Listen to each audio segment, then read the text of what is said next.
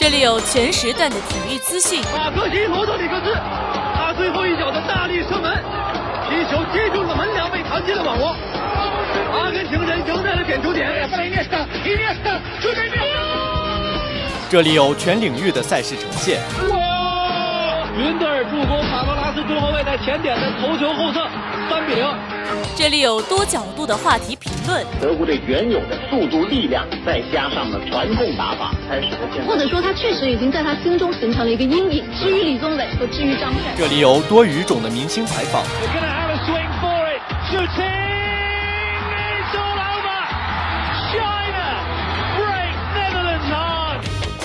快速、全面、准确，汇聚最流行的全球体育元素。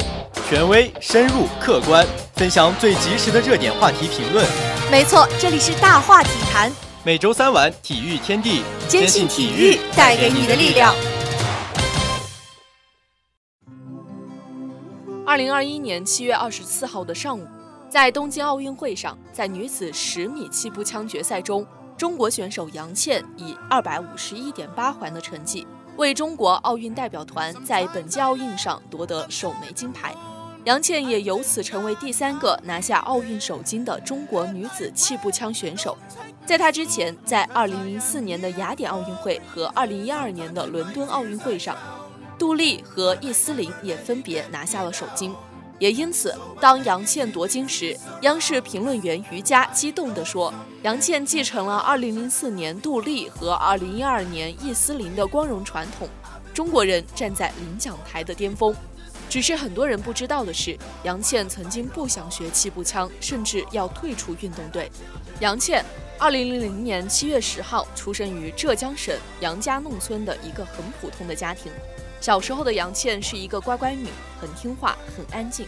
让邻居印象深刻的是，在村里有唱戏晚会时，有打气球送洋娃娃的商贩过来，杨倩打气球总是会打一个中一个。那时没有人能想到，这个打气球的小女孩若干年后会成为射击运动员，还在奥运会上夺金，为国争光。杨倩与射击发生故事，则是在二零一零年。这一年，浙江省运动会结束不久，宁波体校射击队需要补充年轻队员。教练于丽华到杨倩所在的茅山小学选拔人才。于丽华在每个班都走了一圈，他让视力好的孩子自己站起来。听到于丽华的话，杨倩毫不犹豫地站了起来。于丽华发现杨倩的眼睛很有灵气，眼珠子里像有水滴一样。随后，于丽华对杨倩进行了射击运动员选材的常规测试，其中就包括闭眼烟视平衡和稳定性凌空单手垒弹壳。让于丽华很惊喜的是，杨倩完成的很好。烟式平衡她做得很稳，单手垒弹壳杨倩垒了七个，而且手一点也不抖。于丽华看中了杨倩。不久后，宁波体校就给杨倩家里打电话。确定要让杨倩进入宁波体校射击队，杨倩的母亲施安芳接了电话，施安芳以为是骗子，毫不犹豫地挂了电话。后来知道事情是真的后，杨倩的父亲第一个反对，他觉得女儿年龄太小了。但最终，杨倩的父亲和母亲还是选择了尊重杨倩。他们问杨倩：“运动员这条路并不好走，你是不是想明白了？”杨倩回答：“想明白了。”就这样，十岁的杨倩正式进入了宁波体校射击队。只是让杨倩的父母没有想到的是，在宁波体校射击队训练了两年，杨倩竟然提出要退出射击队。刚进入宁波体校射击队的头两年，杨倩主要以训练基础动作为主，很辛苦，而且非常枯燥，这使得杨倩产生了放弃的想法。她哭着对母亲施安芳说要退出射击队。与之前反对杨倩进入射击队不同，这一次不管是施安芳还是杨倩的父亲，他们都劝杨倩不要半途而废。体校的领导和于丽华教练都给杨倩做思想工作，最终杨倩选择了再坚持试试。这一坚持就坚持出了耀眼的成绩。不得不说，这样的杨倩实在优秀。作为射击类项目运动员，一般的黄金期是在三十多岁。杨倩今年才二十一岁，她未来能否取得更大的成就，依旧值得期待。零零后杨倩未来可期。曾有媒体言，杨帆倩引入东京，一枪入魂蓝手巾。东京奥运会上，杨倩在女子十米气步枪决赛中不负众望，为中国代表团在本次奥运会赛中获得首枚金牌。回顾她的夺金历程，沉稳可算是其最引人注目的特点。在资格赛上，她以六百二十八点七环的成绩排名第六，晋级决赛。在此前，她并非赛前公认夺金的热门选手，赛中亦有失误。最后一轮前还落后零点二环，但她的沉稳让她一枪绝杀，笑到最后，并以二百五十一点八环创造了新的奥运会纪录。在奥运结束后，网友们戏称别人只是暑假坚持当个世界冠军。这时我们才发现，这名零零后小将同时还是一名清华学子。他以宠辱不惊的大气沉稳，向我们诠释了什么是奥运赛场的坚毅如铁，心无旁骛。又以足以融化全世界的可爱比心动作，向我们展示了生活中邻家女孩的真我风采。杨倩的精彩亮相，让我们恍然发现，中国的零零后已经在不知不觉中长大。青春可爱的零零后正在用我们自己的方式登上时代的舞台，担当起国之重任。无论在奥运赛场上，还是抗疫一线，乃至抗洪抗险最前线，我们都可以看到零零后的身影。稚嫩的零零后用自己的独特方式向中国诠释着什么是强国有我，不负韶华。在最美的青春时不负重托，不辱使命，在奋斗中焕发绚丽光彩。我们这一代年轻人也能够守住中国，也能够为国争光。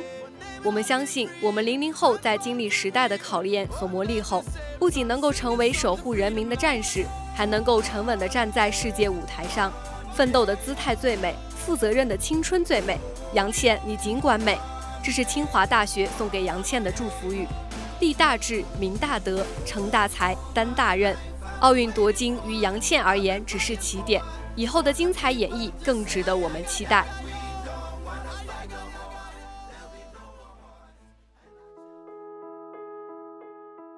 北京时间十月十七号，世界羽联汤姆斯杯迎来焦点决赛。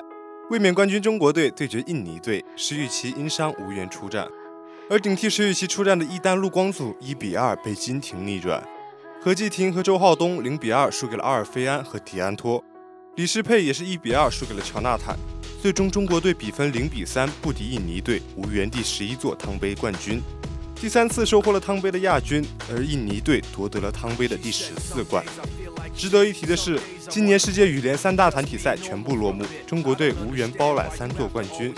其中，苏迪曼杯三比一击败日本队，卫冕夺得十二冠；尤伯杯三比一击败日本队，夺得十五冠；汤姆斯杯零比三输给印尼队，无缘夺得第十一冠。汤姆斯杯历史上夺冠次数最多的两支球队，在今年成功会师汤杯决赛。作为卫冕冠军的中国队，曾经十次夺得汤杯冠军，而印尼队则是十三次夺得了汤杯冠军。在半决赛争夺阶段，中国队总比分三比一淘汰了日本队，仅一号男单石宇奇丢了一分；印尼队则是总比分三比一淘汰了丹麦队，也是一号男单金廷输给了新科奥运冠军安塞龙，丢了一分。中国队的男单核心石宇奇在半决赛伤退，他如今因为伤病因素无缘出战决赛。石宇奇通过媒体解释，左脚大拇指在苏杯的时候就甲沟炎了。如今由陆光祖顶替石宇奇成为一号男单，其余四场比赛中国队的人员安排与半决赛一致。陆光祖在本届汤姆斯杯小组赛阶段表现相当出色，他在小组赛前两场比赛均是二比零横扫，小组赛最后一场则是打满三局完成大逆转。尤其是决胜局挽救四个赛点，以二十四比二十二险胜。不过进入淘汰赛阶段，陆光祖缺席了对阵泰国队与日本队的比赛。如今在决赛顶替伤停的石宇奇出任一号男单。目前陆光祖世界排名第二十七位，他迎来与印尼一哥金廷对决。金廷目前世界排名第五位，双方过往生涯两次交锋，陆光祖均落败。本场首局，陆光祖前半局十一比八领先，之后与金廷持续拉锯至十七比十七平。局末阶段，陆光祖连续得分，以二十一比十八拿下了首局比赛。第二局比赛，陆光祖早早被压制到五比十三落后，并在之后继续以十比十八落后，从而以十四比二十一被扳回了一局。至于决胜局，陆光祖开局二比九落后，持续被金廷压制，局末十一比十九落后。哪怕陆光祖顽强反扑，最终还是以十六比二十一再输一局。打满三局，激战七十七分，一比二不敌金廷。生涯交锋三次，全部都输了球。何继廷、周浩东是新组建的男双组合，他们在苏杯决赛击败日本组合宝木卓朗、小林优武，拿下第一分立功。汤杯半决赛面对日本调整后的组合宝木卓朗、渡边勇大，打满三局，二比一胜出，再度立功。由于是新组合，何继廷、周浩东仅世界排名第一千一百五十九位，印尼组合阿尔菲安、阿迪安托高居世界排名第七位。何继廷、周浩东在八比七领先后逐步崩盘，之后被阿尔菲安、阿迪安托连续进攻压制，以十二比二十一先丢一局。第二局比赛，何继廷、周浩东与对手疯狂缠斗至十六比十六平。并在局末追到了十九比二十，但最后还是遗憾以十九比二十一再丢一局，用时四十三分钟零比二不敌阿尔菲安阿迪安托。作为零零后的年轻球员，李诗佩曾经获得过青奥会男单金牌，在淘汰赛阶段，他被委以重任，成为二号男单，不仅三局二比一击败过三届世青赛冠军昆拉武特，还在半决赛二比零横扫日本二号男单长山干太。目前李诗佩世界排名第六十五位，乔纳坦则是世界排名第七位，且是雅加达亚运会男单金牌得主。两人过往生涯并未交锋过。本场首局李诗佩开局二比七落后，在追到六比八仅落后两分时，再度被乔纳坦攻势压制，拉开到六比十三落后。李诗佩顽强追到十四比十五后，连丢六分，以十四比二十一先丢一局。第二局，李诗佩前半局十一比三领先乔纳坦，并在之后继续维持十三比五领先，但乔纳坦顽强反扑，连得四分，缩小差距。李诗佩之后继续被追到十五比十二，仅领先三分。李诗佩再得三分，拉开十八比十二领先，但乔纳坦再次疯狂反扑，追到仅差一分。李诗佩局末连得两分，二十一比十八扳回一局。极致决胜局，李诗佩前半局十一比九领先乔纳坦，但后半局李诗佩状态下滑，未能再挡住乔纳坦的攻势，遗憾再输一局，一比二输给对手，无缘逆转。最终，中国队总比分零比三输给印尼队，获得亚军。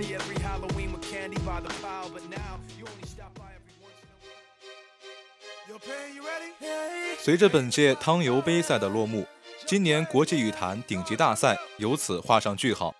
在过去三周，由年轻选手为主的国羽连续征战苏迪曼杯、汤姆斯杯和尤伯杯三大世界团体锦标赛。这期间，先后诞生了十一位新科世界冠军，创国羽历年最高纪录。中国羽毛球第一批世界冠军诞生于一九七八年。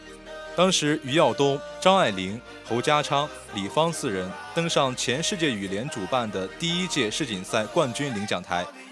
截至今年苏迪曼杯比赛开幕前，国羽先后涌现出一百五十位世界冠军。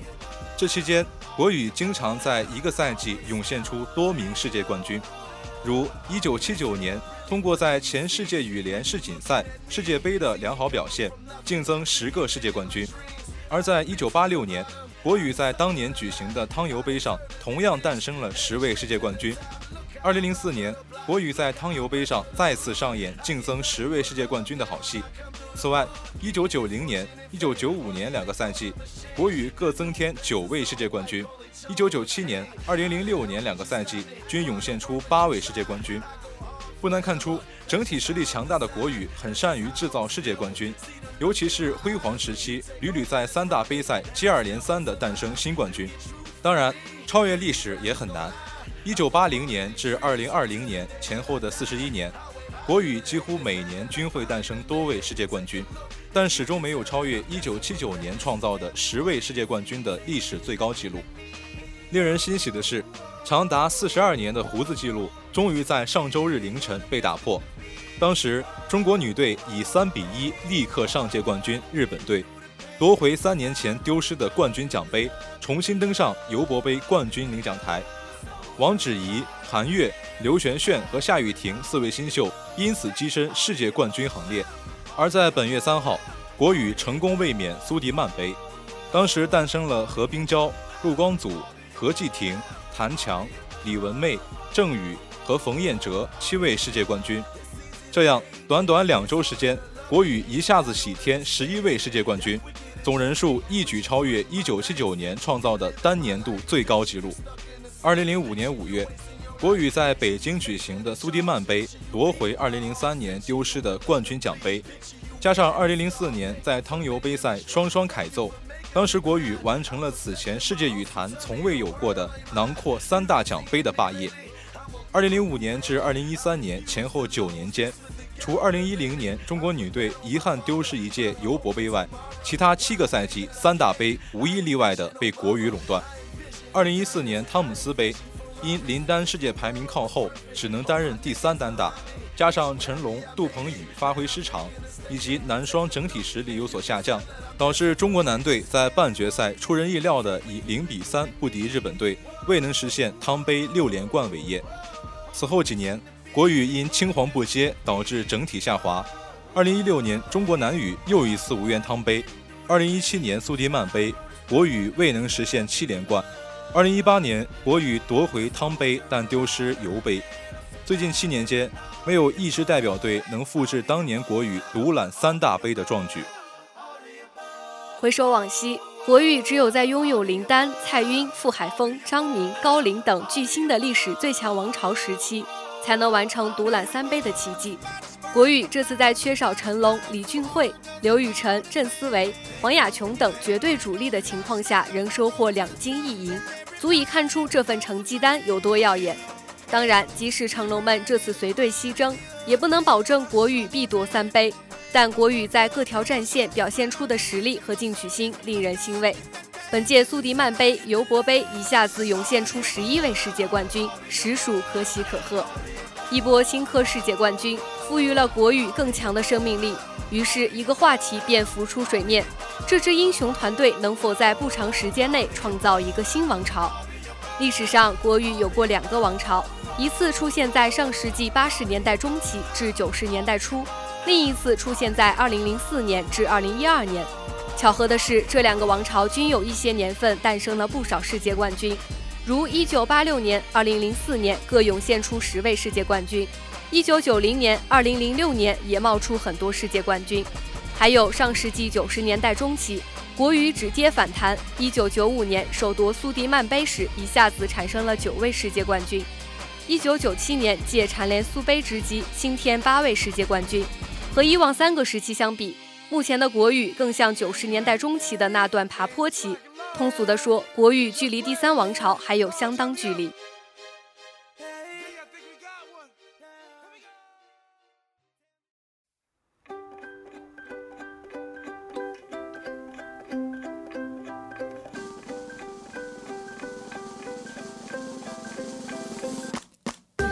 数不清的情节，道不尽的趣事，讲不完的规则，评不完的赛事。每周三晚体育小讲堂，体育的知识让我们一同分享。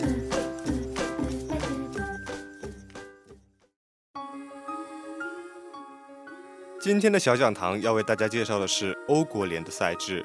欧国联是欧足协举办的赛事，用来取代欧洲国家队之前的友谊赛。赛事为每两年一届，由欧足联旗下的五十五个国家队参与，根据各队排名先后顺序分为 A。B、C、D 四个级别，A、B、C 这三个级别，每个级别有十六支球队，每四支球队分为一个小组。D 级只剩下七支球队，分为两个小组。赛事先进行各小组内的循环赛，决出各个小组排名。A 级各小组的第一名晋级欧国联的决赛圈，争夺欧国联的冠军。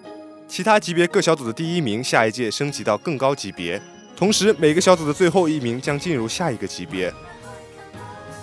本期的体育小讲堂到这里就结束了。更多体育资讯，欢迎关注每周三晚体育小讲堂。体育的知识，我们一同分享。好了，以上就是本期体育天地的全部内容了。播音：奶油泡芙、卡布奇诺瑞纳冰、热芝芝多肉青提、美式加满冰。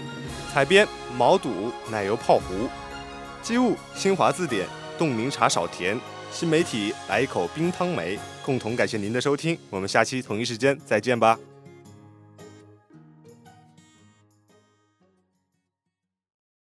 接下来是本周的赛事预告。足球方面，周四凌晨十二点四十五分，巴塞罗那激战基辅迪纳摩，拜仁慕尼黑对阵本菲卡。三点，曼联主场迎战亚特兰大，强强对决，值得期待。篮球方面，周四早七点，步行者主场对阵黄蜂，孰强孰弱？公牛迎战活塞，胜败谁手？七点半，凯尔特人对阵尼克斯，更多精彩赛事值得期待。